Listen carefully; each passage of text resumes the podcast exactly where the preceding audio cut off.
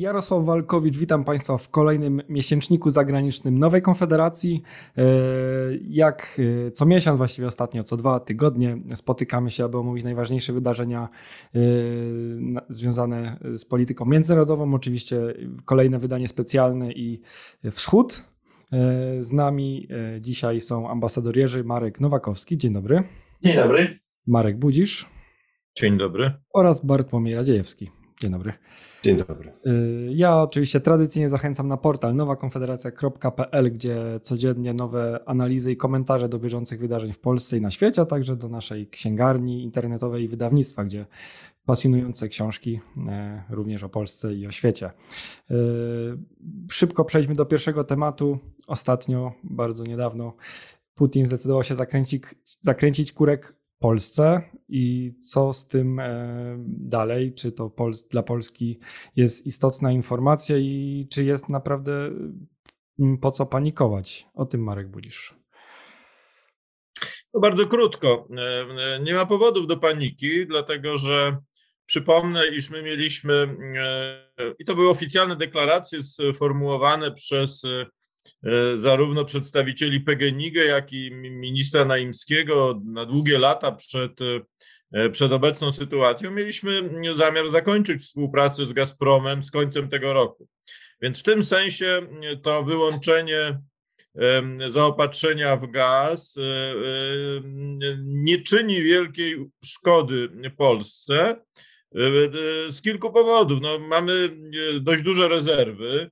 E, to jest wynikiem jakby pewnej oceny sytuacji. Tu akurat jesteśmy w dużo lepszej sytuacji niż Niemcy na przykład, którzy, e, którzy nawet nie dysponowali e, państwowymi magazynami, bo powierzyli gromadzenie rezerw gazu firmom córką, spółką córką Gazpromu i dopiero teraz po wybuchu wojny znacjonalizowali te, te E, te, przedsięb e, te, te, przedsiębiorstwa. Więc tutaj nasza e, sytuacja jest lepsza. Oczywiście tak długo, jak długo nie mamy dokończonego Baltic Pipe, jest potencjalne ryzyko, że że coś może się stać, no bo przecież mamy codziennie do czynienia z informacjami na temat dziwnych pożarów, wybuchów, katastrof i awarii, głównie w Rosji. No ale nie można wykluczyć, że i podobne zjawiska mogą mieć miejsce mm, e, na Bałtyku w tej, w tej infrastrukturze krytycznej, która nas też dotyczy. Chociaż wydaje mi się, to jest dość mało prawdopodobne. W moim odczuciu to jest wynik rosyjskiej frustracji mm, e, i takiej bezpośredniej próby, bezpośredniej odpowiedzi na porozumienie, e, które Polska podpisała z Niemcami, a, a precyzyjnie E, jakby ojcem tego porozumienia e, ze strony niemieckiej był e, wicepremier Habeck, odpowiedzialny za gospodarkę, które to porozumienie umożliwia w gruncie rzeczy zaprzestanie importu przez Niemcy rosyjskiej ropy naftowej, bo ta ropa ma być dostarczana do naszego naftoportu, a potem gazociągiem przyjaźń, co też jest samo w sobie dość wymowne, ma dotrzeć do rafinerii niemieckich w Lojna i w Szed, co, co to jest jedyna droga, bo to nie są rafinerie po, połączone z zachodnimi systemami zaopatrzenia rurociągami. E, taki krok, jeżeli zostanie przez Niemcy podjęty, czyli rezygnacja z zakupów ropy naftowej od Rosji, jest z perspektywy rosyjskiego budżetu nawet boleśniejszy niż, niż, niż zaprzestanie importu gazu, dlatego że to eksport ropy przede wszystkim zasila rosyjski budżet. Zresztą Rosjanie już zaczynają odczuwać e, problemy związane z, z, z napływem pieniędzy. My jesteśmy często bombardowani tymi informacjami, że to setki milionów dolarów codziennie jest pompowane do Rosji przez państwa Europy Zachodniej importujące surowce energetyczne, ale obraz nie jest taki jednoznaczny, dlatego że to są należności, a pieniądze nie płyną.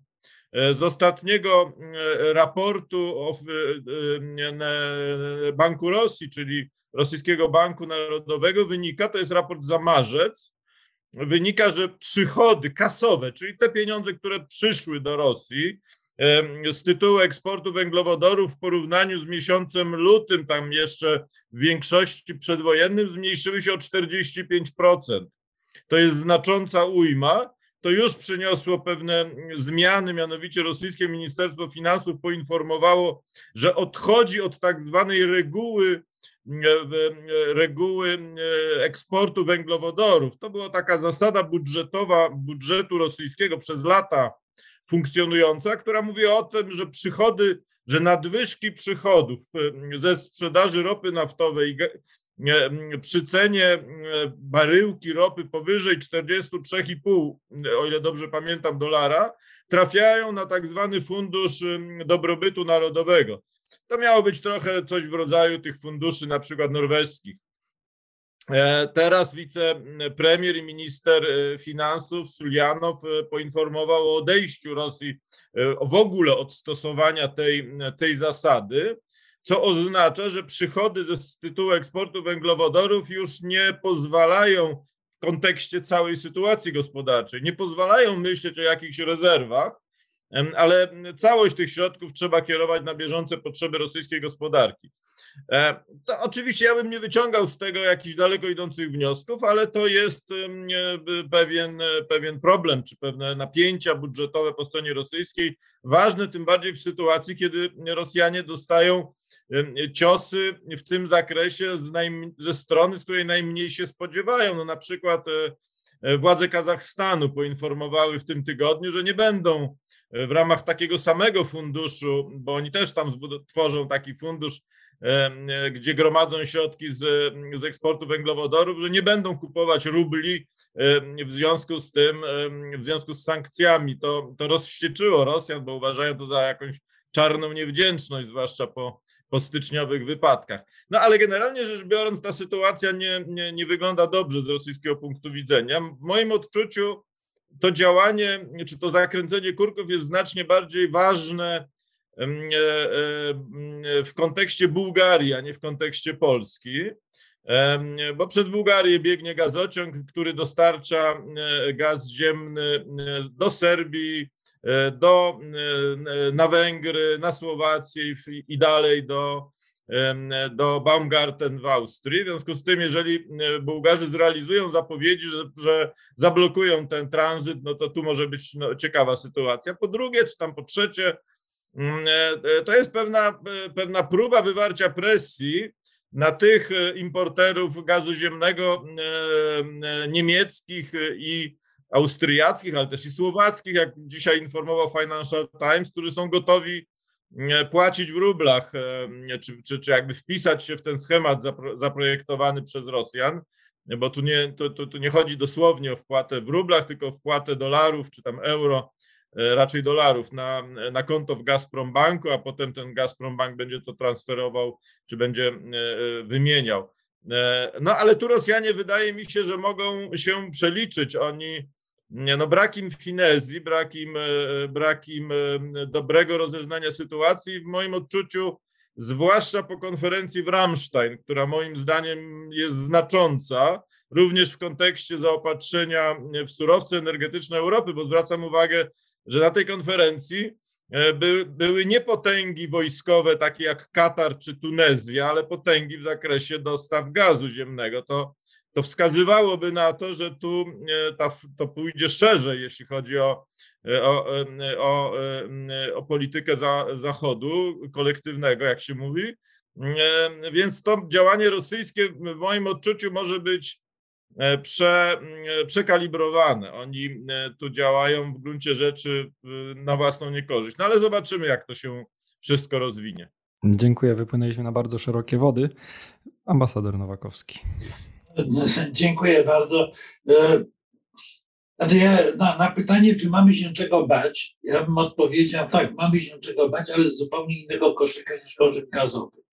E, rzeczywiście w wypadku, w wypadku gazu po pierwsze mamy niewielkie, niestety mamy za małe magazyny e, własne, ale mamy realne na powiedzmy trzy miesiące pełnego zużycia mamy rezerwy gazu, a pamiętajmy, że import z Rosji no to jest, to jest w przybliżeniu połowa naszego zużycia, cała reszta to jest albo własny, własna produkcja, albo import z innych kierunków. Wobec tego realnie realnie te zapasy są na, no do, do późnej jesieni wystarczą, żeby uzupełnić te rosyjskie, te rosyjskie dostawy, a z drugiej strony no teoretycznie sieć interkonektorów istniejących pozwala na uzupełnienie dostaw z jednym zastrzeżeniem, że największy z tych interkonektorów, czyli potencjalny E, potencjalny rewers na e, gazociągu Jamał e, jest o tyle dyskusyjny, że w razie, gdy ten kryzys gazowy realnie dotknie Niemców, no to wtedy nie bardzo będzie co nim pompować z Niemiec, bo Niemcy właściwie całe dostawy, które będą do nich spływać, są w stanie skonsumować i nawet muszą je skonsumować, żeby podtrzymać gospodarkę. Czyli tutaj tu, tu, tutaj może być problem w przyszłości. Kończymy interkonektor ze Słowacją, łączący nas z Wielkimi Kapuszanami, gdzie e, teoretycznie znowu można będzie pozyskiwać ten gaz, więc nie jest źle, nie, nie jest dramatycznie. Rzeczywiście e, Niemcy znacjonalizowali te spółki przechowalnicze i zorientowali się, że te magazyny są prawie puste. No bo ile my mamy 75% wypełnienia, to oni mają 25%. Więc, więc to jest. No i nie mają, Marku, żadnej instalacji do przyjmowania skraplonego gazu. Co I nie jest... mają ani jednego gazoportu, dokładnie, więc muszą korzystać z obejść. Zresztą no, my też zapowiadamy, że będziemy korzystali z obejścia przez, przez Kłajpedę, gdzie jeszcze jakieś niewielkie możliwości, ale po, pozostały, bo, bo gazoport jest wypełniony właściwie w 100% po zamówieniach. Też zresztą ma być rozbudowywany. W każdym razie od strony technicznej to jest wszystko jakoś jeszcze pod kontrolą u nas. Natomiast y, jeżeli mówimy o obawach, to po pierwsze, Rosjanie wykonali tę operację wstrzymania dostaw no, w sposób y, delikatnie mówiąc y, niestandardowo, niestandardowo brutalny. A to oznacza, że wiarygodność Gazpromu jako dostawcy y, generalnie na rynku międzynarodowym znacząco się obniżyła. A to jest jeden, jedno z głównych sreber rodowych rosyjskich. Dlaczego, dlaczego to zrobili? To jest pytanie. Prawda? Bo tutaj Marek Budzisz mówił o firmach, które zgodziły się, niemieckich, austriackich i tak dalej, na te, no oczywiście Węgrzy się zgodzili na te opłaty w rublach. Oczywiście ten, ten finansowy jest też po prostu, no delikatnie mówiąc, bardzo jednostronny, no bo to jednak euro mają być wpłacane do Gazprombanku. Gazprombank dokonuje ich po swoim kursie, konwertuje je na ruble i, i ogłasza wtedy dopiero ile ten kontrahent zapłacił i czy się nie spóźnia, bo, yy, bo yy, opłata jest uznana za wniesioną dopiero wtedy, kiedy wpłyną te ruble na konto Gazpromu we właściwej ilości. Czyli teoretycznie można w dowolnym momencie każdemu z samymi operacjami kursowymi powiedzieć, że no niestety pan nie zapłaci, czy, czy, czy firma nie zapłaciła. To jest zresztą powiązane z embargami na, na, na, na transakcje rosyjskich banków, więc, więc to jest jeszcze dodatkowy, dodatkowy czynnik naciskania na Zachód. Natomiast podobno przed kilkoma tygodniami przecież była ta kwestia e, publiczna, publiczną. Podobno Niemcy otrzymali zapewnienie, że mogą płacić w euro. Austriacy, Rosjanie twierdzą, że płacą w rublach, Austriacy twierdzą, że płacą w euro. Kanclerz e, Austrii osobiście, e, osobiście zdementował Nehammer tę informację, że Austria się zgodziła na opłatę rublową. W wypadku Bułgarii jest jeszcze inna historia, mianowicie to jest e, wrzucenie takiego gigantycznego jabłka niezgody do bułgars na bułgarską scenę polityczną, ponieważ prezydent Bułgarii jest y, uważany za lidera partii rosyjskiej i już w tej chwili wystąpił z niesłychanie ostrą krytyką rządu i premiera. Myślę, że no to jest element w ogóle toczącej się w Bułgarii pewnej pewnej walki o władzę, na którą Rosjanie chyba chcieli wpłynąć poprzez to demonstracyjne odcięcie, odcięcie Bułgarów od dostaw, od dostaw rosyjskiego gazu. Jest pytanie, co zrobi drugi co do wielkości odbiorca europejski, czyli Holandia. W każdym razie ze strony rosyjskiej płyną informacje, że 10 firm europejskich zgodziło się na, na, na tę wersję tej rzekomej opłaty rublowej. Z kolei potwierdzone dane mówią o czterech firmach. Więc będziemy śledzili, jak to wygląda. W każdym razie myślę, że jest to próba, że jest to próba również siania pewnej niezgody wewnątrz Unii Europejskiej, czy wewnątrz państw, które są przez Rosjan uznawane za nieprzyjazne z tymi, z tymi rozliczeniami rublowymi, wstrzymywaniem dostaw i tak dalej. W każdym razie, w każdym razie tu jest rzecz najbardziej niepokojącą. Może jest jeszcze inna, mianowicie bez względu na to, jak to się wszystko skończy, to ta decyzja, wstrzymanie z dnia na dzień dostaw, jest w istocie, w, w sensie takim czysto biznesowym, znaczącym obniżeniem wiarygodności Gazpromu. Dlaczego władze rosyjskie zdecydowały się w sytuacji dość trudnej na tego typu krok? Znaczy, mówiąc zupełnie szczerze, kolejne zachowania Rosjan w, ostatnich, w ostatnim półtora czy dwóch tygodniach wyglądają tak, jakby Rosjanie próbowali sprowokować y, rozszerzenie konfliktu na Ukrainie na inne teatry wojen, czy, czy jakby próbowali przygotować się do wojny pełnowymiarowej, czy wojny w skali, w skali światowej. I to, y, to w tej decyzji mnie chyba najbardziej niepokoi, bo y, nie obniża się w, ten, w, tym, w tym stylu wiarygodności kluczowej dla gospodarki danego kraju. Mm, dokładnie, dziękuję. E, rosyjska gospodarka e, ropą i gazem stoi. E, tutaj kieruję z, pytanie do Bartłomieja Radziejewskiego, czy faktycznie być może Putin tutaj trochę dalej chce pomachać szabelką dalej na zachód i jak się przeciw, przeciwstawiają temu państwa zachodnie? Czy tutaj chciałem zacząć też kolejny wątek konferencji w Ramstein, czy może co, co, co tam ustalono? Ale może po kolei.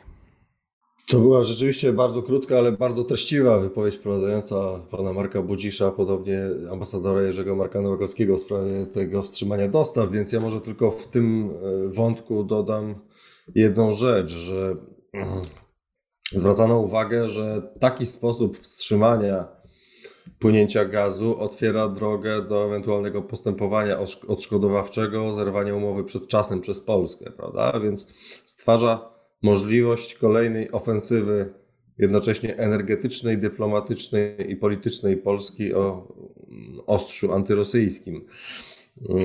Z drugiej strony, w odniesieniu do tego, co pytał, co rozważał pan ambasador, zwracano uwagę, że mm, to może być obliczone na mm, z jednej strony presję na tych płatników, którzy się jeszcze wahają, jakiś sposób płatności, czy rublowy, czy nierublowy, wybrać, ale też na spowodowanie wzrostu cen gazu na generalnie rynku, prawda? To byłoby spokojniejsze i dużo bardziej optymistyczne niż ta, ten ostatni, dosyć mrożący krew w żyłach wątek, który poruszył pan Jerzy Marek Nowakowski. E, natomiast e, Panowie, mm, zwłaszcza pan Marek Budzisz, rozszerzyli dyskusję od razu o, o, o, ciekawe wątki. Chciałbym je podjąć, jeśli można. Jeden to jest wątek niemiecki i ewolucji postawy Niemiec, a, ale może po kolei. Więc e, tu wydaje się, że jest e, to, że porozumienie polsko-niemieckie poprzedziło, prawda, zarówno chronologicznie, jak i się wydaje genetycznie E, pod względem genezy e, to wstrzymanie dostaw przez Rosję mm, jest bardzo interesujące. Interesujące jest również to, że ono było z udziałem wicekanclerza Habecka, prawda? E, bo przecież e, w kontekście całej dwuznaczności roli Niemiec w tym konflikcie, tego co się widzimy od początku, ich wstrzymywania transportów na Ukrainę, spowalniania, jeśli nie blokowania, nakładania niektórych sankcji, prawda, w tym ważnych sankcji, e, trochę umknął fakt, że e, to właśnie wicekanclerz Habeck e, ogłosił nie tak dawno dosyć rewolucyjny plan odejścia od rosyjskich węglowodorów, obejmujący, e, jeżeli mnie pamięć nie myli, bardzo dużą redukcję, całkowitą chyba, całkowite wycofanie węgla do końca tego roku. Redukcję w ropie do jesieni chyba o połowę oraz odejście od gazu do 2024 roku. Biorąc pod uwagę skalę niemieckiej zależności od Rosji, prawda, i postępującego trendu uzależnienia, ale też w drugą stronę skalę zależności rosyjskiej od eksportu do Niemiec, jak również tego, że nie ma technicznej możliwości szybkiego odejścia od gazu, tylko to jest proces z definicji liczony w latach, prawda? W przeciwieństwie do węgla czy ropy, które są logistycznie łatwiejsze do przekierowywania. E, No to jest, to były zapowiedzi rewolucyjne. Tylko, że zwłaszcza w kontekście tej dwuznaczności roli Niemiec, prawda? E, Tylko, że e, o ile mi wiadomo, nie potwierdził ich nigdy kanclerz Scholz, a wkrótce po e, deklaracjach mm, wicekanclerza Habecka, rzecznik resortu, którym jednocześnie zawiaduje, czyli resortu gospodarki, zaprzeczył temu, że ma być odejście od rosyjskiej ropy. E, Generalnie rzecz biorąc, w Niemczech mam wrażenie zapanował bałagan iście poetycki w ostatnim czasie. Walka frakcji i koncepcji jest e, niespotykana i zupeł, jest zupełną antytezą tego, co kojarzymy ze słowami niemieckiego ordungu, prawda, i niemieckiej jakości. I raczej No trochę przypomina tak jak w Bułgarii. Sarmacki Sejm, prawda? Sarmacki Sejm. E, e, Pewna polonizacja Niemiec, wydaje mi się, że pół żartem można powiedzieć, następuje. E, Natomiast bałagan jest rzeczywiście po prostu niesamowity. No i trudno powiedzieć, co się z tego ostatecznie wyłoni, dlatego ja też mam kłopot z, mówię, z ocenami typu, gdzie dziś właściwie są Niemcy, bo mam wrażenie, że w węglowodorach to ciężko powiedzieć, gdzie są dzisiaj Niemcy, bo ich stanowisko się jasno dotąd nie wyklarowało. Natomiast wyraźne jest to, że ma miejsce trend y, no, ewidentnego załamania dotychczasowej współpracy niemieckiej i bardzo głębokiej zmiany w Niemczech. Jak głębokiej to się cały czas gdzieś tam, mm, e, e, gdzieś tam dookreśla.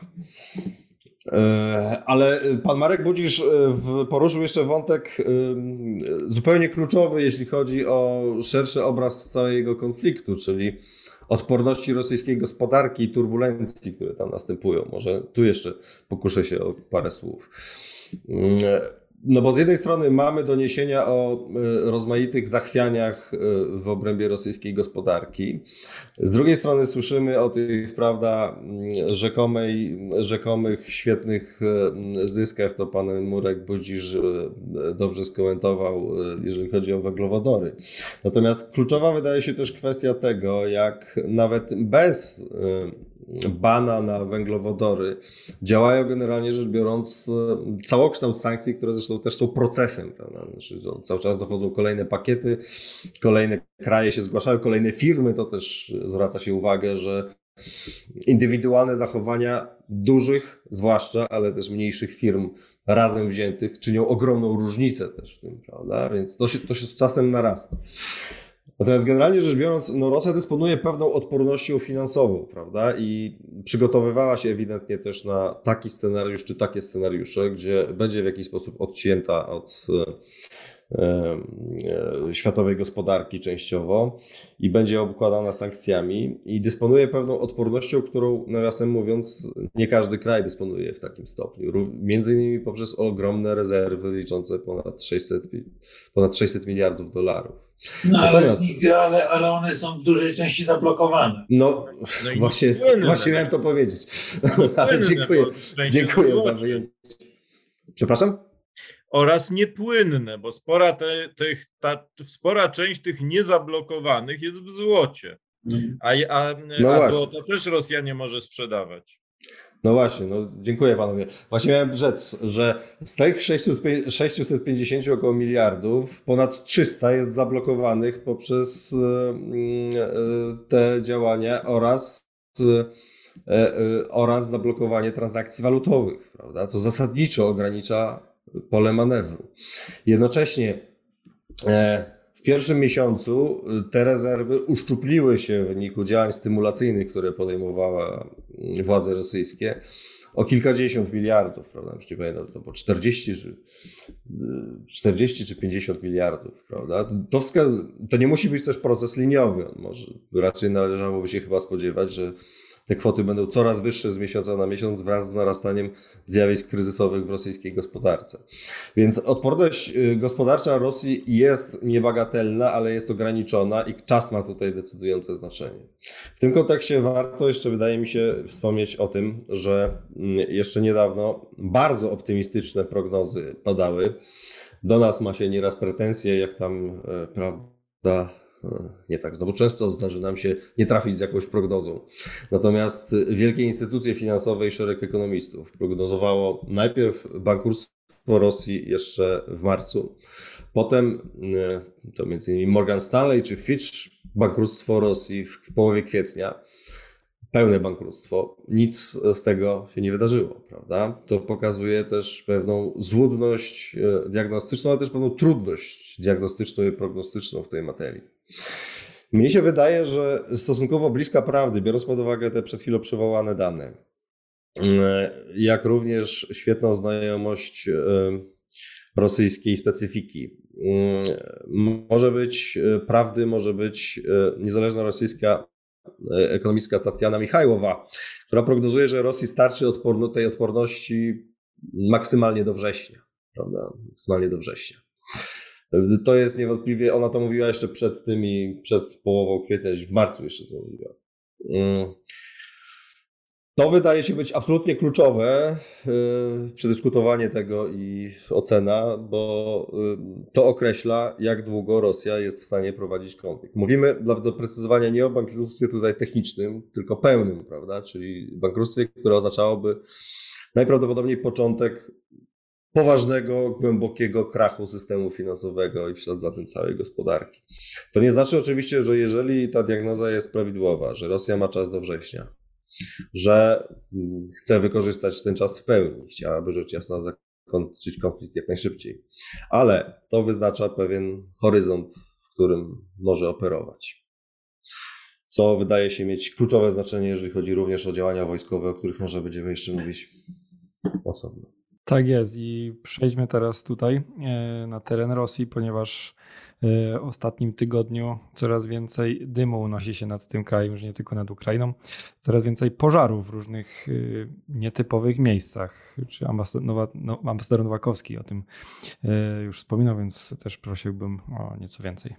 Znaczy, no ja, ja muszę powiedzieć, że z pewnym zdziwieniem przyglądam się nagle na nagłej eksplozji, eksplozji, eksplozji, eksplozji pożarów poczynając od lasów syberyjskich, co akurat jest normalne o tej porze, chociaż na, tą, na tę porę roku to jest, no jest trochę za wcześnie na te wielkie pożary na Syberii, ale y, no jakoś tak się dziwnie składa, że najczęściej płoną składy wojskowe, składy paliw, instytucje, które pracują dla wojska. No teraz jakiś pali się Instytut Medyczny w Moskwie, y, są informacje, że w ogóle w stolicy Rosji słyszano kilka wybuchów w różnych miejscach, że to samochody wybuchały i tak dalej, i tak dalej.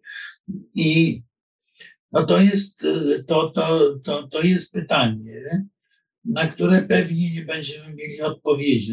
To, to, odpowiedź na to pytanie będzie związana z tym, na ile realnie te pożary były szkodliwe, czy, czy osłabiały rosyjską zdolność prowadzenia wojny. Bo jeżeli rzeczywiście osłabiają rosyjską zdolność prowadzenia wojny, to można założyć, że zostały one, oczywiście odkładając możliwość przypadku, nie można całkiem jej wykluczyć, ale jakoś tak wydaje mi się dość wątpliwa, to jeżeli, jeżeli to były realnie elementy rosyjskiej istotnej infrastruktury wojskowej, to można sądzić, że zrobili to albo sympatycy Ukrainy, albo wręcz sami Ukraińcy. Natomiast jeżeli, zwłaszcza tam właśnie, tak jak w Moskwie, gdzie te pożary wydają się nie dotykać instytucji bezpośrednio powiązanych z prowadzeniem wojny, to y, moje pierwsze skojarzenie jest takie z y, Wołgodońskiem, czyli z miejscem, gdzie dokonano kilku bardzo krwawych y, zamachów y, y, po to, żeby usprawiedliwić interwencję w Czeczeniu. Czyli krótko mówiąc, y, zarówno jest możliwe, że to są, że to są pożary, które zostały wywołane no, w interesie Ukrainy, jak że są to y, wydarzenia, które zostały wywołane przez rosyjskie służby po to, żeby dokonać, żeby mieć podstawę do kolejnej fali mobilizacji przeciwko Ukrainie. Myślę, że na razie nie jesteśmy w stanie w 100% czy nawet w 70% y, odpowiedzieć na pytanie, jak jest naprawdę. Natomiast niewątpliwie to, co się dzieje, jest czynnikiem, który tak czy inaczej mm, doprowadza do zaostrzenia, ma usprawiedliwić zaostrzenie rosyjskich metod prowadzenia wojny przeciwko Ukrainie. Dziękuję bardzo. E, Marek Budzisz, e, te pożary no, wydają się bardzo symboliczne, natomiast e, czy może faktycznie, tak jak ambasador zasugerował, może to by, mogą być to akty dywersji ukraińskiej i czy może mieć to związek z działaniami Rosji obecnie w Donbasie? No wydaje mi się, że to są w, w jakiejś części akty dywersji ukraińskiej. W Białgorodzie na pewno. E, Dlatego, że są na to dowody. E, Strona rosyjska zestrzeliła kilka, kilka bajraktarów, które, e, które miały atakować ich instalacje. Koncentracja zresztą tych zniszczeń, składów, niszczone są składy paliwa, niszczone są składy amunicji, linie kolejowe, mosty. Dzisiaj, dzisiaj pojawiła się informacja o wysadzeniu, też nie wiadomo przez kogo, ale domyślamy się, e, ważnego mostu, który, by, który był na drodze wykorzystywanej przez Rosjan dla zaopatrzenia wojsk z Krymu. Wiódł, wiodł, wiodła ta trasa do, do w okolice Doniecka. W związku z tym e, tu nie ma wątpliwości. Znaczy, strona ukraińska działa, atakując zarówno z terenu ukraińskiego, jak i wysyłając grupy dywersyjne, i, i część tych ataków jest skuteczna. Zresztą, na co zwracam uwagę, Antony Blinken mm, e, e, powiedział niedawno, że strona ukraińska ma pełne prawa atakowania celów na obszarze Federacji Rosyjskiej w ramach, e, w ramach no, obrony po prostu, co, co jest potwierdzeniem tego, że następuje głęboka zmiana, jeśli chodzi o strategię i, i podejście administracji Bidena do tej wojny. No, jednym z elementów tej zmiany jest oczywiście to, ta dzisiejsza propozycja o 33 miliardy dolarów środków na, na wojnę. Z tego 20 20 miliardów ma być przeznaczone na, na cele militarne. No to są olbrzymie już, już pieniądze i to świadczy o determinacji. Zresztą cała ta sekwencja wydarzeń, no to przecież nie jest kwestia przypadkowa. E, Blinken i, i, i Austin w Kijowie, decyzja o, em, o nowej ambasador, e, a przecież placówka była nieobsadzona od 19 roku. Tak, to Ambasador przyjeżdża-. Tak. Ambasador przyjeżdża ze Słowacji, to, to też jest znaczące przecież. E, e, Potem jest konferencja w Ramstein, e, to jeszcze pewnie będziemy o tym rozmawiać, bo skład tych państw, które tam się pojawiły, jest niezwykle intry, intrygujący, nawet bym powiedział.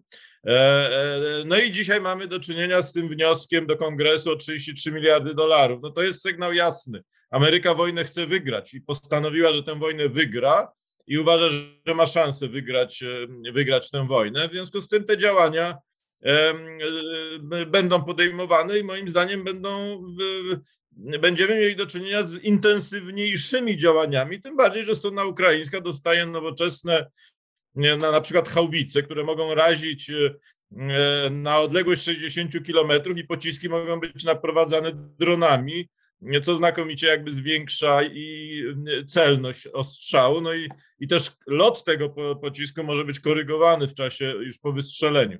Ale zostawiając kwestię wojny nieco z boku, to te pożary ma, tu też mamy do czynienia z pewnymi, powiedzmy, być może innymi źródłami. No na przykład jeśli chodzi o pożary lasów na Syberii, E, one co roku wybuchają i są bardzo, bardzo intensywne, no ale pamiętajmy też, że Rosja to już dawno bardzo zlikwidowała i właściwie nie odbudowała służb pożarniczych, tak by to należało powiedzieć, które by obejmowały cały kraj. Te, te kompetencje zostały przekazane e, podmiotom federacji, ale za to nie dano pieniędzy, co oznacza, że one właściwie nie istnieją. Tam nie ma ani systemu ostrzegania takiego, jak utrzymują w Polsce lasy państwowe, ani też e, wystarczających zdolności do gaszenia tych pożarów, bo nie ma ludzi, nie ma sprzętu, nie ma śmigłowców, nie ma też chęci chyba gaszenia, bo, bo przy okazji kryje się e, e, duże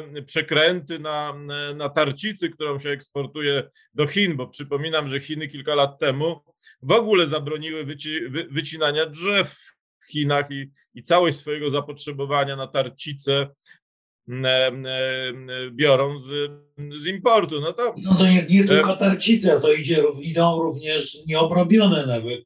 Tak, y, oczywiście. Nie, nieobrobione tak. drzewa. Zresztą były dwa, dwukrotnie już były duże protesty społeczne przeciwko, przeciwko tej operacji One się regularnie powtarzają, tak. No ale na to się jeszcze nałożyło jedno zjawisko, mianowicie te nieliczne służby pożarnicze, czy ludzie tam pracujący, oni poszli walczyć w jakiejś części na Ukrainę. W związku z tym no, to nastąpiło też zdziesiątkowanie tych, tych służb, e, co nawet było widać, bo mogliśmy obejrzeć pożar Instytutu w Twerze, i tam w gruncie rzeczy kilka jednostek tylko Straży Pożarnej dość bezradnie przyglądało się, co począć z tym olbrzymim budynkiem, który tam był trawiony przez, przez ogień. Nie ma sprzętu, nie ma ludzi, nie ma, nie, nie ma techniki, jak to Rosjanie mówią i, i, i, tak dalej. Nie wykluczam tego, o czym też e, mówił Marek, czyli, czyli takich działań zamierzonych. Najprawdopodobniej mamy wszystko razem. E, no w sytuacjach kryzysowych zjawiska kryzysowe się multiplikują i w związku z tym mm, nasilenie następuje pewnego rodzaju nie, niecodziennych sytuacji, e, bo, bo, bo niektórzy na przykład mogą chcieć podpalić magazyn, żeby zatuszować braki. E, no to, to tych motywacji może być bardzo dużo.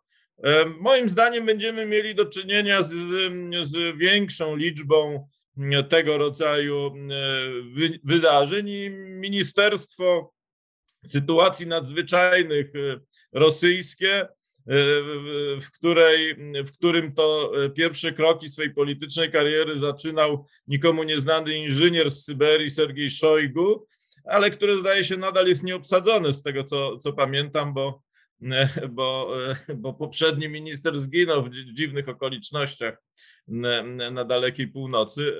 No, będzie miało dużo roboty w Rosji. To będzie się powtarzało i to nie tylko będą pożary. Mówi się, że samoloty niedługo zaczną spadać, bo nie ma części zamiennych w związku z embargiem. No, na tym polega kryzys państwa i Rosja w takim kryzysie niedługo z takim kryzysem będzie się mierzyć.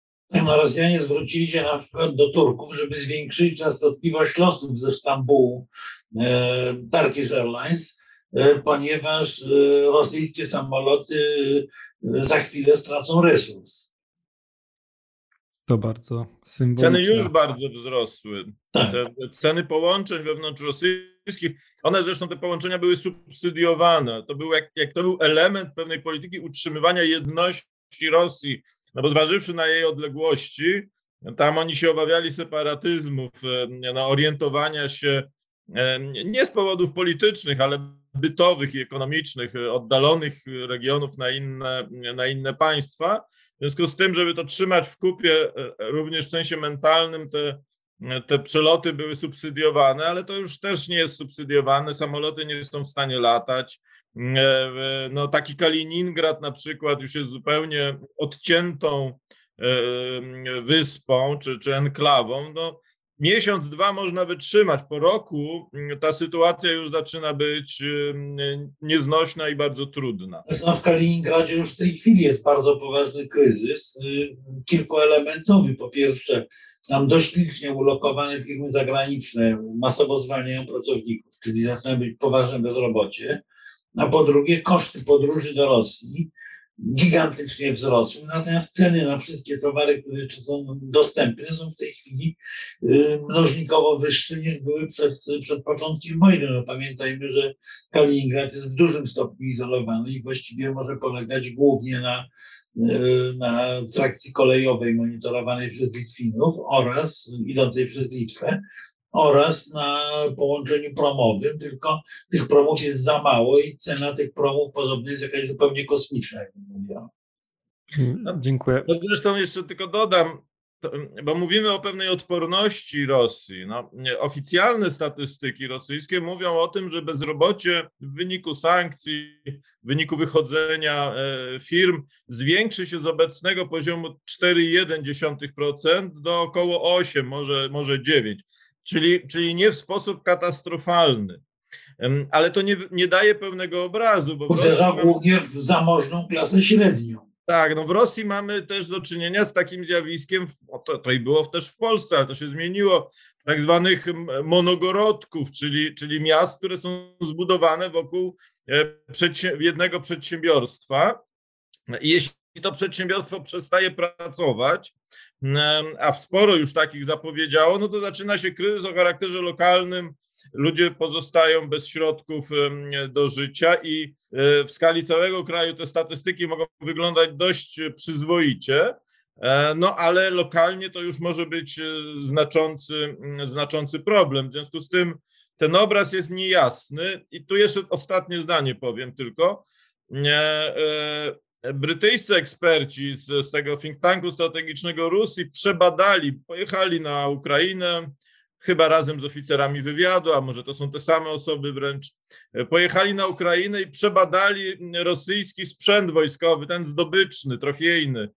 No i co, co się okazało? W większości newralgicznych systemów, czy to chodzi o rakiety kalibr, czy chodzi o czołgi, czy chodzi o coś innego, jakby kluczowe elementy pochodzą z importu. E, newralgiczne, bez których nie można e, prawidłowo funkcjonować, tak jak systemy celownicze w czołgach czy komputery pokładowe w rakietach, e, to są właściwie w całości zbudowane na podstawie importowanych części. I to powoduje, że ten no, jakby organizm przemysłowy rosyjski, nawet jeśli nie będzie nie będzie, znaczy nie załamie się, czy nie rozpadnie, to nie będzie w stanie dostarczać e, w takiej ilości e, no, adekwatnego sprzętu, który, który jest tracony, co wpłynie w nieco dłuższej perspektywie na, mm, na sytuację wojenną, co do tego nie ma wątpliwości. No, to jest jedna źródłowa informacja, ale, ale podobno w Rosji w tej chwili zabrakło gwoździ, których się w Rosji nie produkowało. E, importowali te gwoździe. Okazuje się, że uruchomienie produkcji gwoździ wymaga maszyn, których Rosjanie nie mogą ze względu na embargo kupić. No więc to nie tylko Nie robią papieru, nie robią papieru do drukarek białego, tylko taki szary wypuszczają, tak. no bo nie mają e, no, wybielaczy do papieru, bo e, będąc potęgą tak. drzewną, nie, nie zatroszczyli się o to. No i takich przykładów moglibyśmy dziesiątki tutaj przytaczać. No, e, niby produkcja mleka nie jest towarem strategicznym i Rosja odbudowała swój potencjał w tym zakresie. Co prawda mleko w Rosji jest znacznie droższe niż w Polsce, e, no ale nie mają, nie mają kartoników, żeby tego, to mleko nalewać, a przestawienie tych linii w butelki to po pierwsze powoduje jeszcze podniesienie cen mleka o 80%, tak wyliczyli, ale po drugie to przestawienie linii produkcyjnej na butelki to nie jest jeden dzień, to jest dłuższy proces, no i tak dalej, i tak dalej. No, Rosja była znacznie bardziej zintegrowana z organizmem światowym niż na przykład gospodarka Iranu. Iran, jak wszedł w ten reżim sankcyjny, no to sobie poradził, tracąc oczywiście znacznie, jeśli chodzi o poziom życia. E, e, e, udział eksportu i importu w gospodarce rosyjskiej to jest 45% PKB. To pokazuje, że to, to, to nie będzie łatwy proces. Dziękuję. No, te gwoździe szczególnie mnie zaintrygowały ale e, chciałem oddać już głos Bartłomiejowi Radzieckiemu. No, więc no, jeszcze, jeszcze tu jedna rzecz może jest bardzo... Mleko, mleko i papier podobnie intrygujące, ale pana jest, jeszcze. Tu jest jeszcze jedna rzecz do dodania istotna, mianowicie wyjście firm zachodnich bardzo uderza, tych, które a duża część zrezygnowała z y, produkcji w y, Rosji, y, pozamykała, pozawieszała przynajmniej produkcję, uderza w taką elitę rosyjskiej inteligencji, bo marzeniem dużej części inteligentów było, była właśnie praca w zachodnich koncernach, które lepiej płaciły i które były bardziej prestiżowe. W momencie, kiedy zamykają, nie wiem, no zakład y, produkujący samochody, no to, to ileś tysięcy ludzi y, de facto ląduje na bruku. Zwłaszcza kadry techniczne, no bo powiedzmy, że robotnicy mogą montować jakąś starą wersję Żiguli, ale, ale cała kadra inżynierska w tym momencie nie jest potrzebna obsługująca, obsługująca część maszyn. Ale tu jedno trzeba, przepraszam, że tak wchodzę, tu jedno trzeba powiedzieć, bo to jest ważna rzecz. Mianowicie to wszystko będzie się działo, tylko że reakcja tej średniej klasy rosyjskiej jest zupełnie odmienna niż, niż my byśmy tego oczekiwali. To znaczy, nie ma procesu E, e, e, że należy zakończyć wojnę. Mam na myśli o pewny, pewnym nastawieniu opinii publicznej. Wszystkie badania opinii, czy tej też klasy średniej, bo były badania prowadzone przez niezależne ośrodki, nie mam tutaj na myśli tych kremlowskich, niezależne ośrodki jakby i, i grupy fokusowe nakierowane na poznanie opinii klasy średniej, czyli mieszkańców Moskwy, Petersburga, lepiej, lepiej uposażonych materialnie. Tam trend jest E, taki, że narasta i to narasta w porównaniu do lutego i, i początku marca, narasta zjawisko polegające na opowiedzeniu się za kontynuowaniem wojny, bo Rosja tę wojnę musi wygrać. Tak. Czyli, czyli to jest jakby tego rodzaju zjawisko o charakterze już wydaje się społecznym. Być może, czego jeszcze też nie ma, tak przynajmniej uważają socjologowie rosyjscy, być może trudności życia jakby spowodują jakby erozję poparcia dla Putina w grupach społecznych mniej uposażonych. Natomiast w tym, w tym establishmencie opiniotwórczym e, tutaj raczej następuje konsolidacja wokół władzy, a nie na rzecz jakiegoś e, ruchu antywojennego. To jest, to jest wydaje się istotne, bo to wspiera to, o czym mówiliśmy, czyli no czyli takie przejście od fazy operacji wojennej do fazy wojny już pełnowymiarowej mm, i to i długiej. No nie, to, to nie jest dobre zjawisko, ale, ale takie jest. Dziękuję bardzo. I tutaj po raz kolejny bardzo dużo wątków się pojawiło, e, a chciałbym e, troszkę e, zawęzić i przejść nieco bardziej na zachód, powiedzmy, i na Ukrainę, ale też bardziej międzynarodowy wymiar. Jak Twoim zdaniem, Bartku, wygrana Bidena, przepraszam, wygrana Macrona, czy może jakoś zmienić obecną politykę Francji? Być może, czy on czekał chociażby na e, jakieś ruchy aż do e, tego sądnego dnia, czy może będzie ciągle to samo i nie ma to de facto wpływu na to, co się dzieje na Ukrainie. I w związku z Jeszcze zanim do Macrona, to jeśli pozwolisz, to Oczywiście chciałbym tak się jest. odnieść do bardzo ciekawych wypowiedzi pan, panów, szanownych poprzedników. No bo tak, żeby, żeby spróbować pokusić się o pewne, próbę pewnego podsumowania. Liczba tych wszystkich pożarów i wypadków wydaje się stanowczo zbyt duża i zbyt jakościowo istotna, żeby można było mówić o przypadku, prawda? I teraz mamy dwie główne hipotezy wyłaniające się z panów słów. Jedna to jest e, niezwykle skuteczne działanie ukraińskie o charakterze dywersyjnym, prawda? Wspierane przez Amerykanów. E, ale druga to jest, e, one nie muszą być oczywiście całkowicie sprzeczne, to jest e, szukanie pretekstu przez Kreml do tego, żeby zainicjować pełnowymiarową wojnę. Prawda? Zupełnie różne, e, tu mówimy te, co zresztą nie musi być w tym sensie sprzeczne, że skuteczny atak ukraiński może być wykorzystany równie dobrze jako pretekst przez e, Kreml. E, pan Marek Budzisz wspomniał o rzeczy, która jest zadziwiająco mało obecna w Polsce, a wydaje mi się, że niesłusznie, czyli przejściu do pełnowymiarowej wojny właśnie, prawda? E, e, nie wiem dlaczego tak mało u nas e, popularni analitycy wojskowi mówią o tej kwestii, że przecież ta operacja jest cały czas definiowana przez Kreml jako specjalna operacja, co czyni ją akcją w istocie quasi-policyjną, jak przynajmniej definiował to Kamil Galijew, znakomity, jakiś czas temu. to odpowiada między innymi na pytanie, dlaczego Rosjanie uderzyli tak małymi siłami, tak bardzo niezgodnie ze swoją doktryną wojskową, prawda? I no, oczywiście jest, musi być elementem tego, że mm, e, e, popełnili wielki błąd w szacunku sił, zarówno własnych, jak i przeciwnika. Natomiast faktem jest, że cały czas trzymają się tej specjalnej operacji, jak dotąd, prawda? Nie przechodzą do wypowiedzenia wojny. Stąd też, gdy, przez to, że u nas nie jest to za bardzo komentowane, właściwie prawie w ogóle, to nie rozumie się, gdy padają słowa rosyjskie o możliwości wojny, prawda? Co to właściwie znaczy? A to znaczy, że możemy mieć zupełnie inny konflikt, jeżeli do tego dojdzie, prawda? Jeżeli Rosjanie powiedzą, że wypowiadamy wojnę, to e, będzie pełna mobilizacja. Przy specjalnej operacji nie sposób przeprowadzić pełnej mobilizacji. I to dotyczy zarówno poborowych, jak i dostępności sprzętu.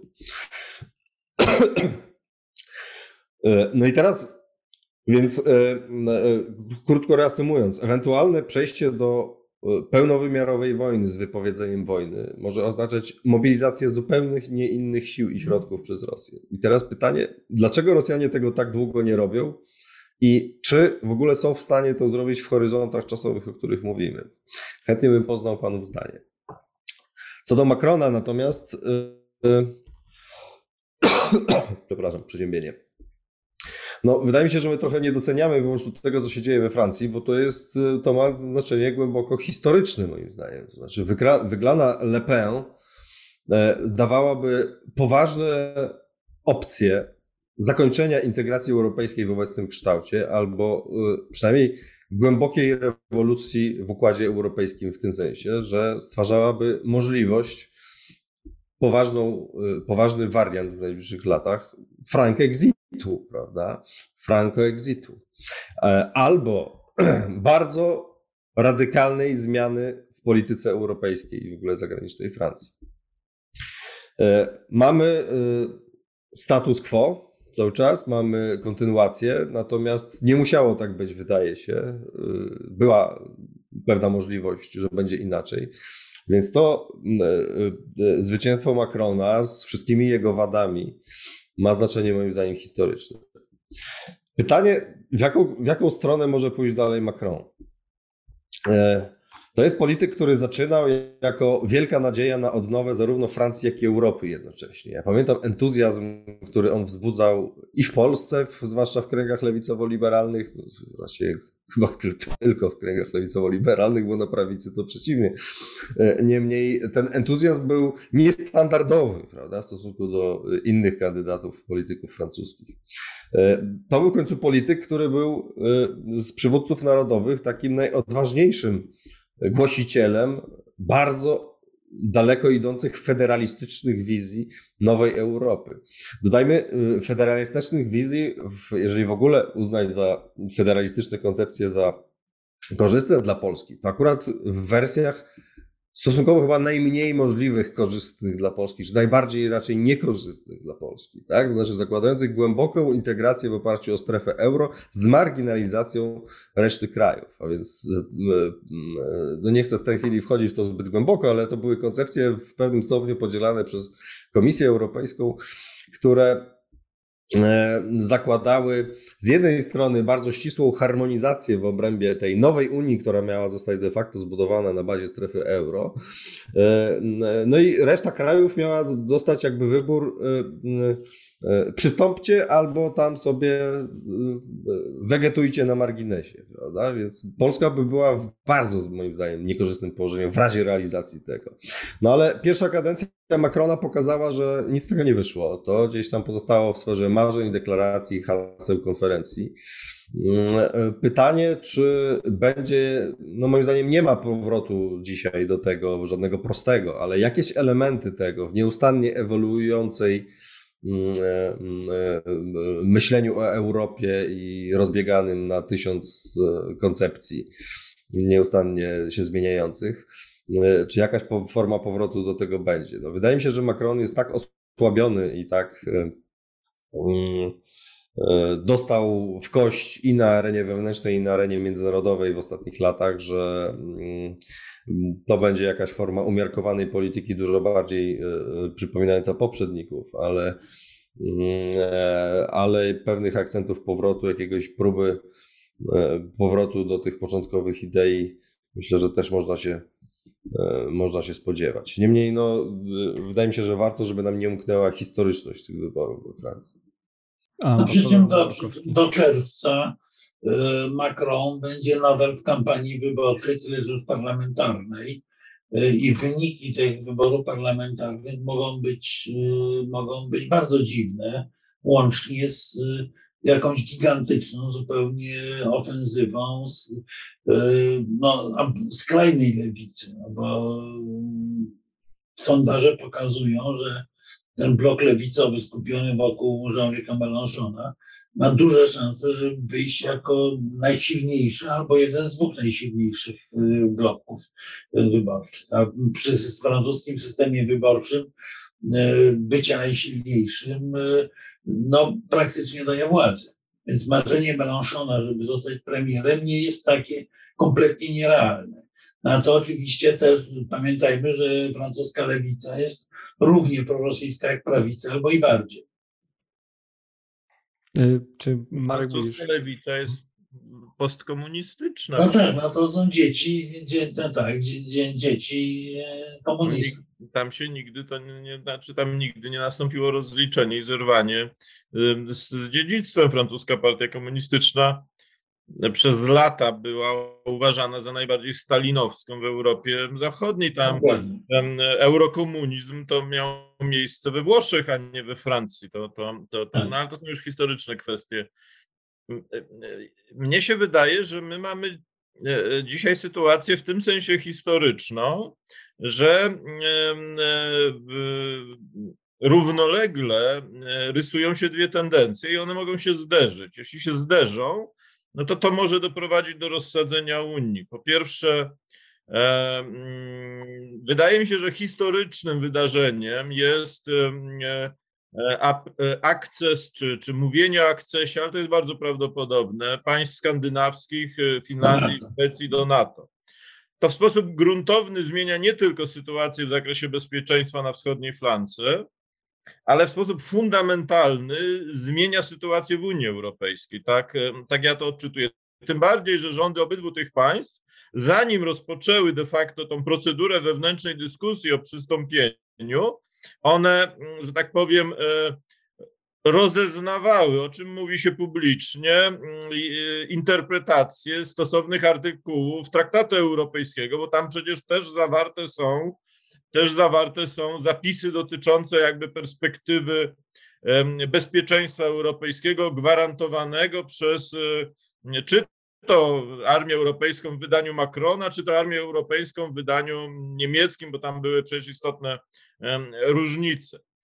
I potem e, po tej rundzie, nazwijmy to negocjacji czy sprawdzania sytuacji, no podjęli zarówno Finowie, których trudno E, traktować w kategoriach eurosceptycznych, jak i Szwedzi, też nie, nie eurosceptyczne państwo, podjęli decyzję taką, jaką podjęli, co jest dość wyraźną, mm, dość wyraźną decyzją polityczną i również jakby oceną mm, możliwości Unii w zakresie kluczowej kwestii, czyli, kluczowe, czyli, czyli sytuacji bezpieczeństwa. To zmieni, to zmieni relacje w samej, w samej Unii. Mało tego, w moim odczuciu my mamy do czynienia z, to jest przynajmniej moja teza, e, z taką rysującą się być może koalicją, a być może pewnym trendem, czy to się stanie koalicją, czyli jakąś formułą polityczną, to jest jeszcze otwarte, ale pewnym, pewnym buntem e, e, państw, nazwijmy to peryferyjnych wobec tego niemiecko-francuskiego jądra Europy, które poszukują jakiejś możliwości E, równoważenia tej dominacji e, przede wszystkim niemiecko-francuskiej. To się przejawia na wiele sposobów. Ta na przykład koalicja skąpych e, pod wodzą Holandii no była jednym z elementów właśnie zakwestionowania tego, co zrobił Macron i Merkel, czyli najpierw uzgodnienia we własnym gronie kwestii kolateralizacji długu i wypuszczenia długu przez Unię Europejską, co jest w ogóle sprzeczne z ustawodawstwem unijnym, no w sposób bezpośredni przecież to, to, to, to, to nie ma wątpliwości, ale, ale takich formuł mamy więcej. Zwróćmy uwagę, co zrobili Włosi na przykład w zakresie zaopatrzenia w gaz, czy podpisali od razu i to szybko umowę, e, bodajże dobrze pamiętam, z Algierią albo z Tunezją. E, e, skłonność do, do na przykład wojskowego wsparcia Ukrainy ze strony Hiszpanii, co jest też dość zadziwiające, zważywszy na kierunek polityczny rządu w Madrycie, no też pokazuje, że to są państwa szukające pewnej innej, innej drogi. To nie musi się e, przekształcić w bunt, e, ale powiedziałbym, jest pewien potencjał buntu. E, głębsze zakorzenienie czy głębsza obecność Stanów Zjednoczonych w Europie, również na wschodniej flance, i to nie tylko obecność wojskowa, ale siłą rzeczy gospodarcza, bo jednego od drugiego nie można odłączyć, będzie powodowało powstanie pewnych napięć. I to jest w moim odczuciu to jest zjawisko o charakterze obiektywnym. To będzie następowało. Amerykanie będą w Europie, będą umacniać wschodnią flankę. Państwa Europy Środkowej, państwa nordyckie będą orientowały się na, na Amerykę, przede wszystkim z punktu widzenia bezpieczeństwa, ale nie tylko. Pozostaje kluczowa i fundamentalna kwestia odbudowy Ukrainy, która jest jeszcze przed nami. Kto będzie tym procesem zarządzał? Kto będzie że tak powiem, stał na czele ewentualnego komitetu sterującego, który będzie decydował o pomocy międzynarodowej dla Ukrainy, bo ten, kto będzie to kontrolował, ten będzie kontrolował też przepływ funduszy i beneficjentów tych funduszy. To będzie kolejny element ewentualnego napięcia. No jeśli będzie taki komitet w Berlinie, no to nie, to raczej nie polskie firmy dostaną kontrakty na Ukrainie, tylko raczej dostanie na przykład Strabak kontrolowany kapitałowo przez Olega Dieripaskę. Mówię przykładowo, bo to nie musi akurat tak, tak dokładnie, dokładnie wyglądać, ale to będzie pewne źródło napięcia. I teraz e, chciałem nawiązać do Macrona. Jeżeli elity francuskie i niemieckie zrozumieją fakt, że mamy nową sytuację i skorygują swoją politykę, to możemy osiągnąć kompromis na poziomie no, no nieco bardziej zrównoważonego, e, zrównoważonego kształtu Unii. E, czyli, czyli obiektywnie rzecz biorąc, musiałaby być to zgoda Paryża i Berlina na zmniejszenie ich roli jako tego wiodącego, wiodącego tandemu. Moim zdaniem Macron jest niezdolny do tego rodzaju podejścia. E, to jest polityk o bardzo, uważam, ograniczonych horyzontach intelektualnych, który będzie wracał do formuły e, e, powrotu do starych, dobrych czasów, do tych czasów, kiedy Europa Środkowa siedzi cicho, jak powiedział, jak powiedział Chirac kiedyś, ale wydaje mi się, że to jest też maksyma, której Macron by chętnie ją jakby też wdrożył w życie, ale tak się do tego się już wrócić nie da. I teraz mamy do czynienia zderzenia, ze zderzeniem dwóch czynników, to znaczy pewnej nostalgii za przeszłością elity niemiecko-francuskiej i pewnej, pewnej świadomości, że trzeba dużo zmienić państw Europy Środkowej i być może też innych. I zderzenie tych dwóch podejść e, może nastąpi, może doprowadzić do rozsadzenia albo sparaliżowania Unii Europejskiej. Sparaliżowanie to jest też kres tego projektu, bo jeżeli on nie będzie w sposób adekwatny odpowiadał na nowe wyzwania, no to będzie w sobie istniał, ale nikt już z nim nie będzie wiązał wielkich e, nadziei, tym bardziej, i to jest kolejny trend, e, ale tylko go zasygnalizuję, nie chcę omawiać, że Unia Europejska ma już coraz więcej tytułów do wypłacania pieniędzy, a coraz mniej pieniędzy. To zaczyna być problemem w Unii Europejskiej. Unia Europejska nie ma już pieniędzy i to jest i to jest duży, duży e, problem, który będzie ograniczał możliwości na przykład kupowania poszczególnych państw. Tutaj jeśli Ale ja, ja bym e, e, tylko, tylko tytułem odwodzem. Ja nie oceniam aż tak źle Macrona, natomiast rzeczywiście on e, chciałby wrócić do starych, dobrych czasów. Zresztą w debacie z Marine Le Pen trzykrotnie aż odwoływał się do tego modelu przywództwa francusko-niemieckiego w Europie, tak na, na mów- mówiąc zupełnie wprost, bo zwykle ten tandem się lekko kamuflował, to, to, to prawda. Ale co obecnie znaczyłoby stare, dobre czasy, bo No właśnie. wyobrazić. e, właśnie z- zarządzania, znaczy z punktu widzenia francuskiego, to, to powinien być powrót do czasów, kiedy Europę ciągnął niemiecki koń powożony przez francuskiego woźnicę, jak to we Francji mówiono.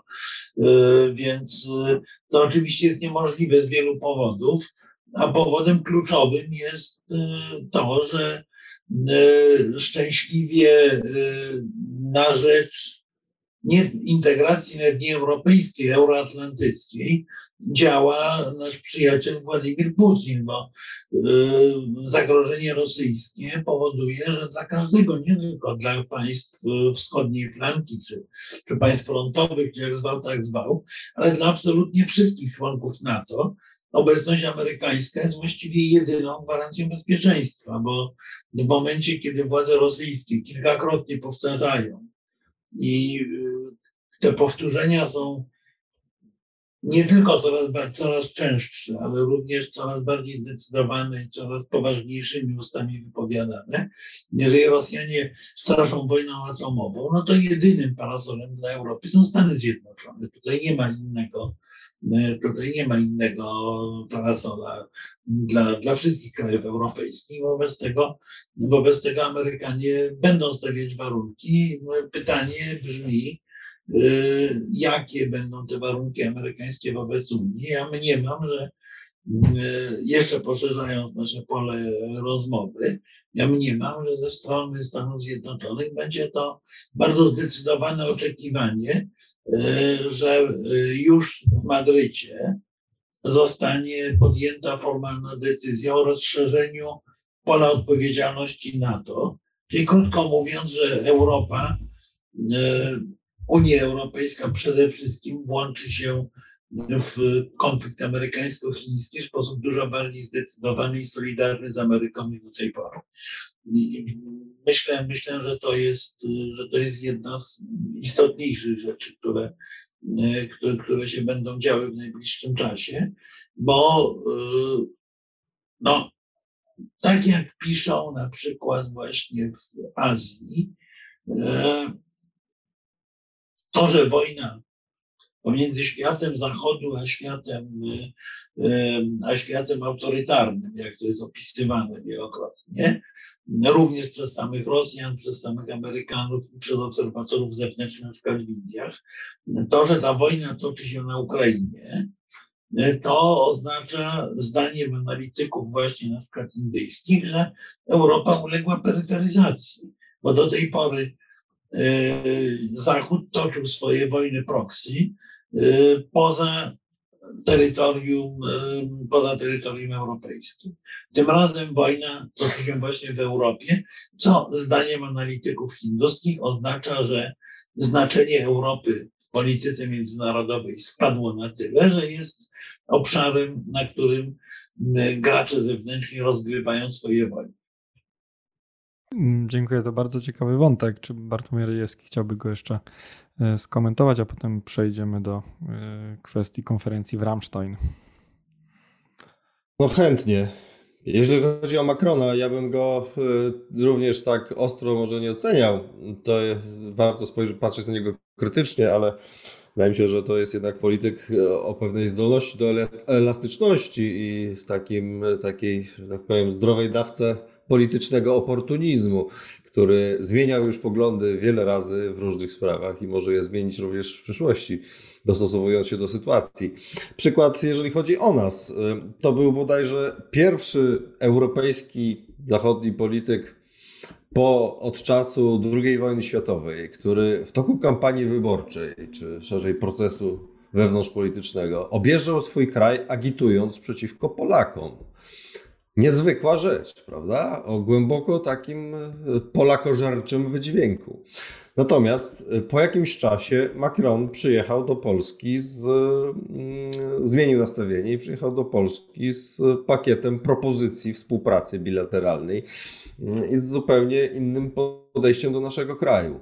Myślę, że można się spodziewać rozmaitych zmian, jeżeli chodzi o jego linię polityczną E, w różnych obszarach, natomiast to jest, e, wydaje mi się, człowiek, który dobrze określa taką specyfikę mm, pewnego historycznego i strategicznego rozedrgania Francji jako takiej. E, to znaczy, z jednej strony, prawda, wielkie ambicje, strzeliste hasła, wyraźne ambicje bycia mocarstwem, albo nawet wielkim mocarstwem. Pewna trudność zauważalna pogodzenia się z degradacją roli znaczenia międzynarodowego Francji, prawda? I to zarówno jeżeli chodzi o jej rolę globalną, jak i w NATO, jak i w e, ambicje przywódcze w Unii Europejskiej. No z drugiej brutalne zderzenie z rzeczywistością w postaci ostrych protestów wewnętrznych i takiej sytuacji na, e, no, na krawędzi głębokiej destabilizacji kraju wewnętrznej, ale też całej serii upokorzeń międzynarodowych, płynących i ze strony Ameryki, czy ostatnio ze strony Rosji, prawda? No w tym kontekście nieraz przewijały się też tezy, y, również jakoś popularne we Francji, o tym nowym ładzie bezpieczeństwa, który miałby być zbudowany budowany z Rosją od Lizbony po Władywostok. No to przecież nie weszło nigdy poza sferę mm, rosyjskich z jednej strony, z drugiej francuskich marzeń. Natomiast co do wątku peryfaryzacji Europy, no to jest rzecz fundamentalna, która, której ja też staram się mówić od lat. Wszystkie dane y, takie liczone, gdy patrzymy z perspektywy dekad, no pokazują, że Europa się peryferyzuje i wydaje mi się, że ten proces radykalnie przyspieszył w ostatnich latach. W dobie pandemii to było widać wyraźnie. Zresztą w odniesieniu też do całego Zachodu, gdy porównywało się jego wyniki zarówno gospodarcze, jak i humanitarne z Azją Wschodnią mm, e, ale zwłaszcza w stosunku do Europy. No i ten proces dzisiaj przebiega przebiega coraz dalej. No wielkie pytanie, co będzie z Unią Europejską dalej. Ja zgadzam się, bronię tezy o historyczności wyborów francuskich, jednocześnie całkowicie się zgadzając z tym, co mówi pan Marek Budzisz o historyczności e, szwedzkiej i fińskiej aktywizacji, jeżeli chodzi o NATO. Mm, po prostu mamy czas taki, że mamy po trzy ostatnio wydarzenia historyczne tygodniowo, prawda? Jedno nie wyklucza drugiego. E, mm, to jest rzecz fundamentalna, zwłaszcza dla Polski, i to jest rzecz rzeczywiście mogąca mieć wpływ na cały układ europejski. Natomiast nie byłbym takim optymistą, jeżeli chodzi o perspektywę buntu peryferii przeciwko centrum. Przypominam, że koalicja skąpców była koalicją swojego czasu z udziałem Francji, Wielkiej Brytanii, także oprócz Holandii i ona blokowała Polskę w niektórych negocjacjach budżetowych. E, myślę, że e, warto zwrócić uwagę na to, że to, co jak rozumiem jest główną myślą w tym wątku pana Marka Budzisza, to jest podobieństwo percepcji bezpieczeństwa między krajami skandynawskimi a Polską i krajami bałtyckimi, prawda? Z jednej strony, a z drugiej różnica między tymi grupami krajów a Niemcami czy Francją.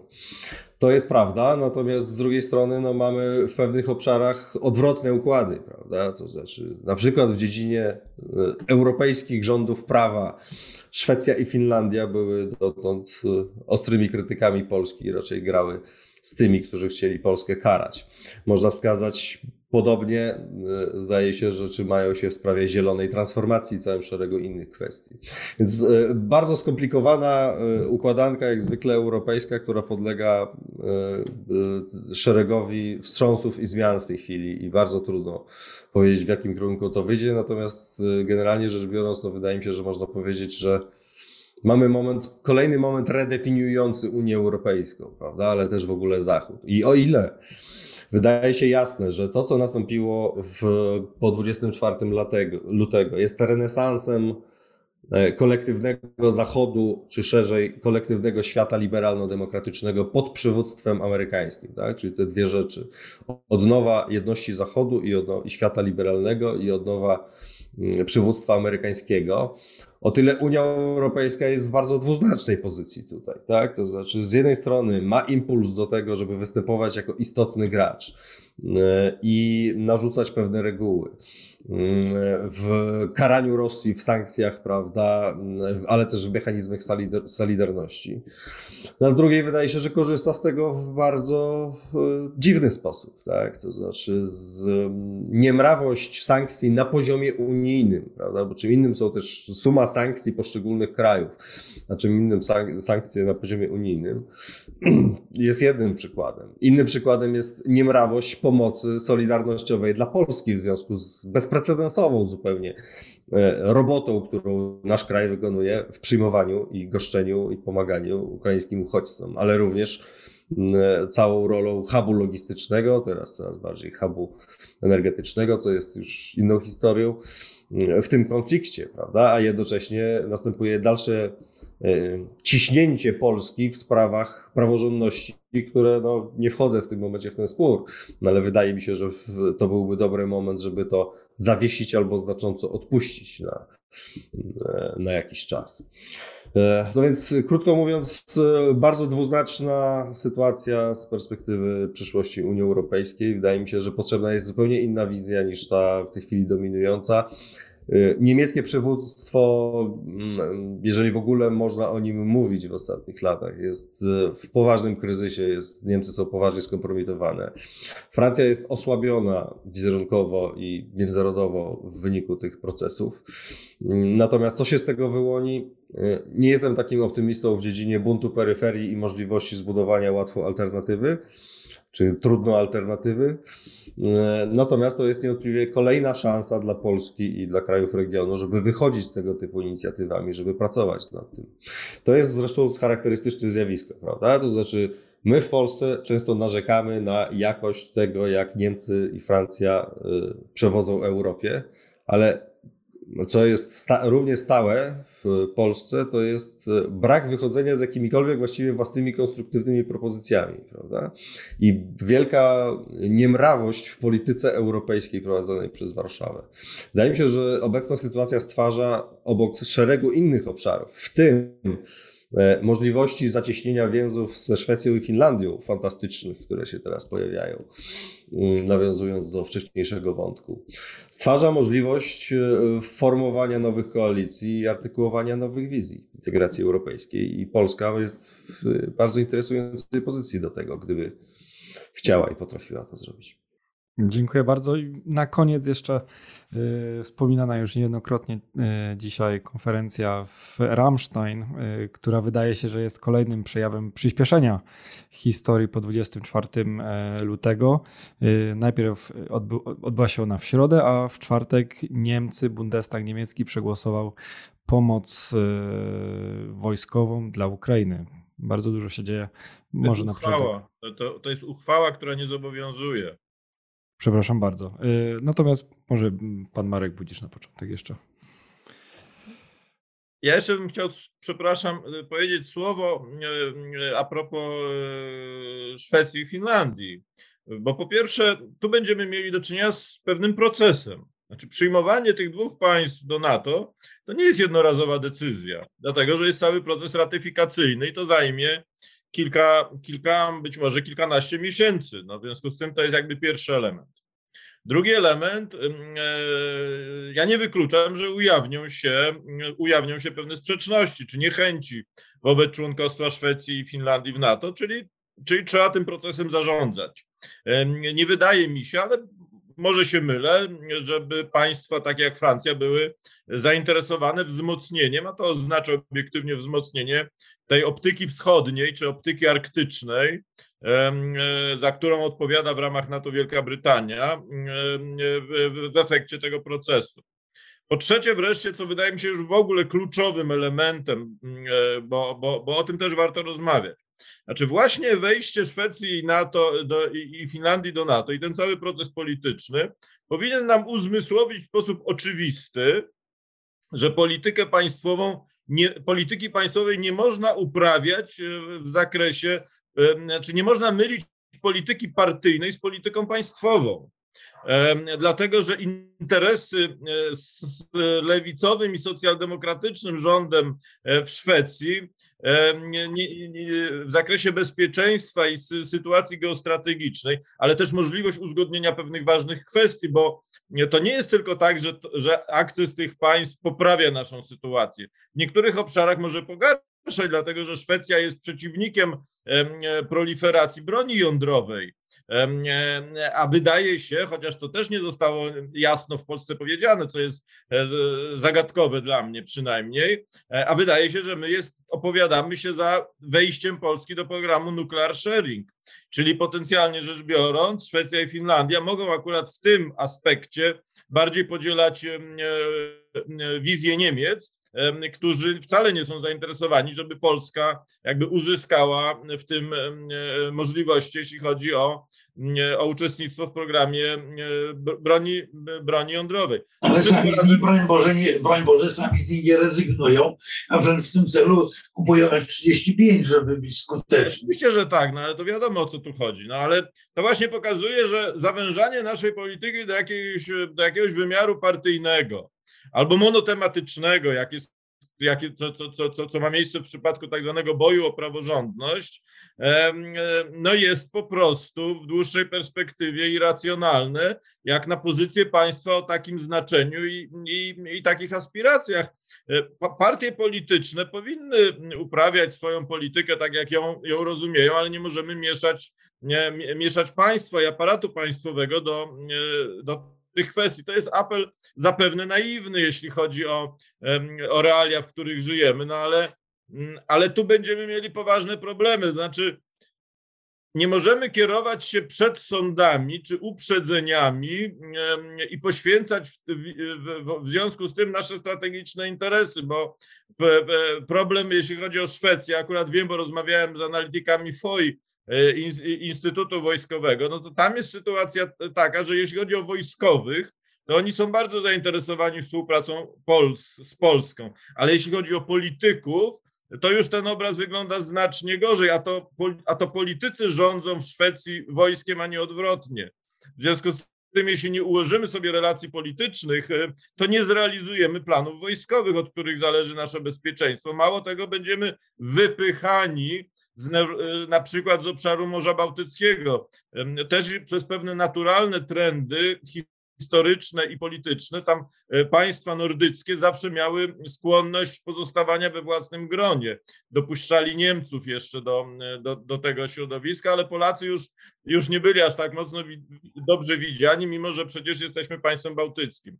E, natomiast jeśli chodzi o konferencję w Ramstein, ja bym zwrócił uwagę oprócz tego, o czym mówiłem, czyli, czyli państwa mogące eksportować gaz ziemny, na obecność Kenii, E, na obecność Japonii i na obecność taką nieoficjalną obserwatorów Izraela.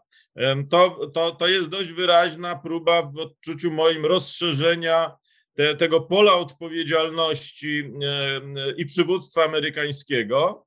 E, Brazylia się, co też jest bardzo istotne, zgodziła do, e, na sprzedaż amunicji do tych systemów przeciwlotniczych niemieckich Gepard E, bo tu taka ciekawostka, e, to mój kamyczek osobisty, bo byłem bardzo mocno krytykowany przez naszych ekspertów wtedy, kiedy twierdziłem, że e, Bundeswehra nie ma zdolności wojskowych, to byłem uznawany za defetystę i, jak, i kogoś, kto narusza jedność NATO. No ale okazuje się, że jak powiedziała minister Lambrecht, Niemcy mają amunicji do tych systemów przeciwlotniczych, które umożliwia 20-minutowe prowadzenie ognia i to wszystko. I gdyby nie decyzja Brazylii o sprzedaży e, e, amunicji, no to, to, to tego nie można byłoby użyć. Brazylia się zgodziła, co jest ważną deklaracją polityczną w kontekście spotkania BRICS w Chinach i w kontekście rachub Rosji, że, że, że może balansować z Indiami i z Brazylią i z RPA i unikać w ten sposób sankcji.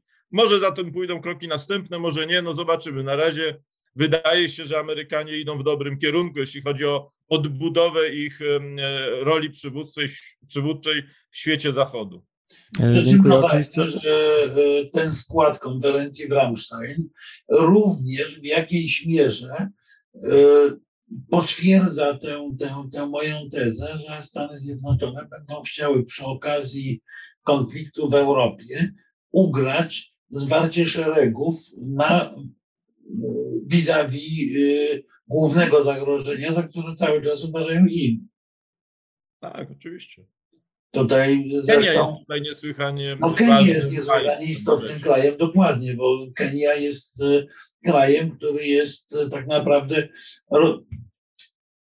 obiektem rywalizacji z jednej strony bloku państw arabskich, tam są ogromne, e, ogromne wysiłki Arabii Saudyjskiej, żeby wejść do Kenii ze względu na, na to, że jest to kraj właściwie podobnie jak Nigeria zbalansowany, y, ba- balans muzułmanów i katolików bardzo podobny. Są y, no, no, no, no i są mocno obecni Chińczycy, a jednocześnie Kenia raczej stara się, e, Kenia raczej stara się plasować w gronie krajów, które pozostają w ciepłym dialogu z, ze Stanami Zjednoczonymi.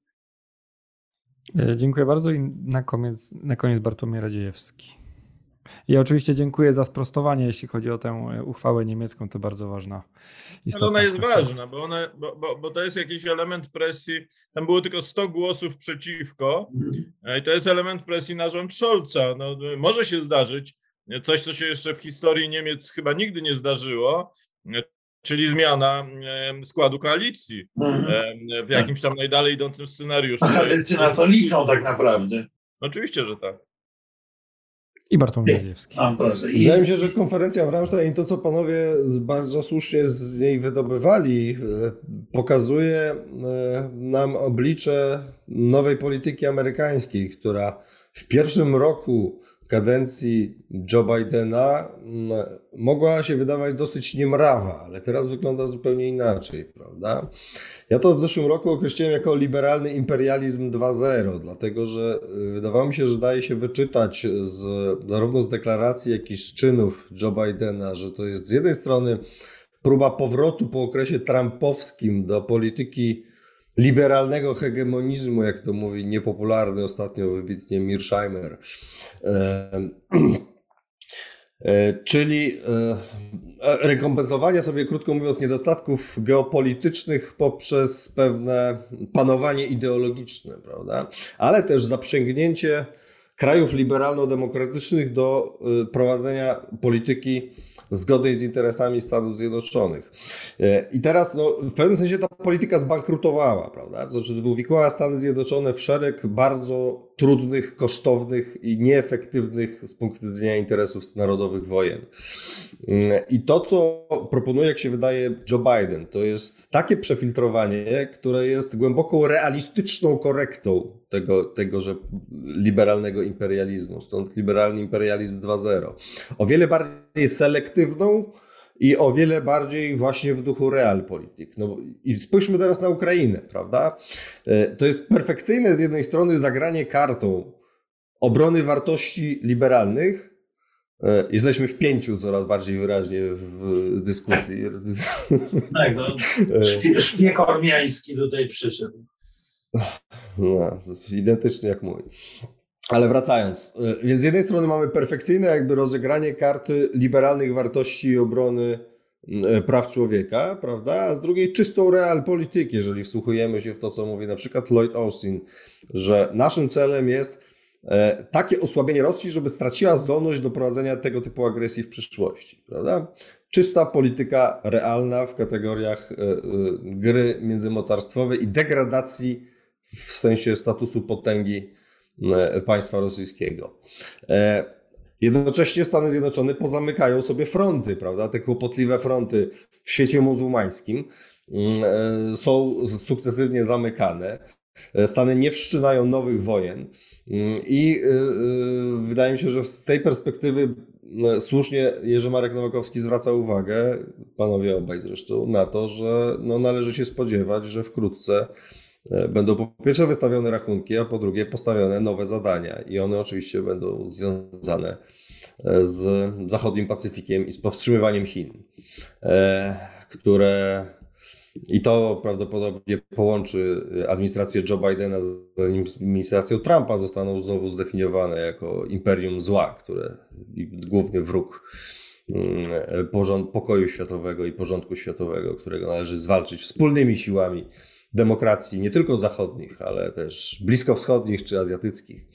E, Ale to zupełnie inna rozgrywka. Oczywiście ja byłbym też daleki od tego, co niektórzy mówią, że to jest w jakikolwiek prosty sposób przekładalne. Tak? To znaczy, Rosja jest graczem zupełnie innej wagi niż Chiny i nie da się w żaden prosty sposób zastosować tych narzędzi, które zostały zastosowane do pacyfikacji apetytów rosyjskich, do zrobienia tego w stosunku Chin, co jest zresztą nawet z punktu widzenia takiego czysto wizerunkowego i popularnego, w sensie opinii publicznej, przekonywania e, o wiele trudniejsze, ponieważ Chińczycy w niczym nie przypominają Rosji w jej ostentacyjnym barbarzyństwie i agresywności w swoich zachowaniach międzynarodowych.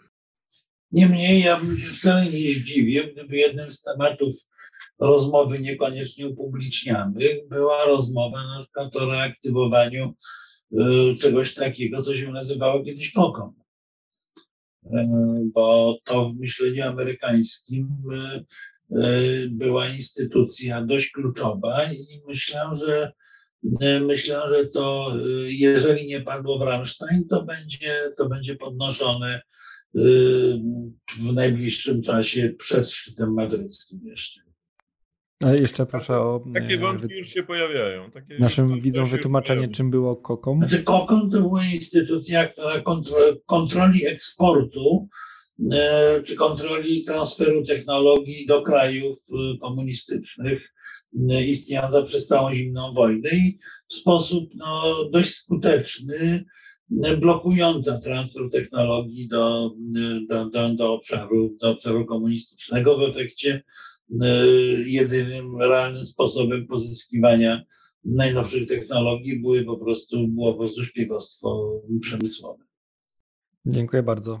Nasz czas dobiegł końca, będziemy się z Państwem żegnać. Dziękuję Państwu za uwagę. Moimi i Państwa gośćmi byli ambasador Jerzy Marek Nowakowski, Marek Budzisz. w, to, w, to, w towarzystwie ormiańskiej kocicy, która e, dzięki czemu możemy spokojnie mówić o gender equality w ramach naszego spotkania. Tak jest. Oraz oczywiście Bartłomiej Radziejewski. Ja gorąco zachęcam na nasz portal nowakonfederacja.pl, a także do subskrypcji naszego kanału oraz do lektury książek z naszej księgarni wydawnictwa Nowej Konfederacji, między innymi książek Marka Budzisza oraz Bartłomieja Radziewskiego. Linki w opisie filmu. Ja nazywam się Jarosław Walkowicz. Jeszcze raz dziękuję za uwagę i do usłyszenia następnym razem.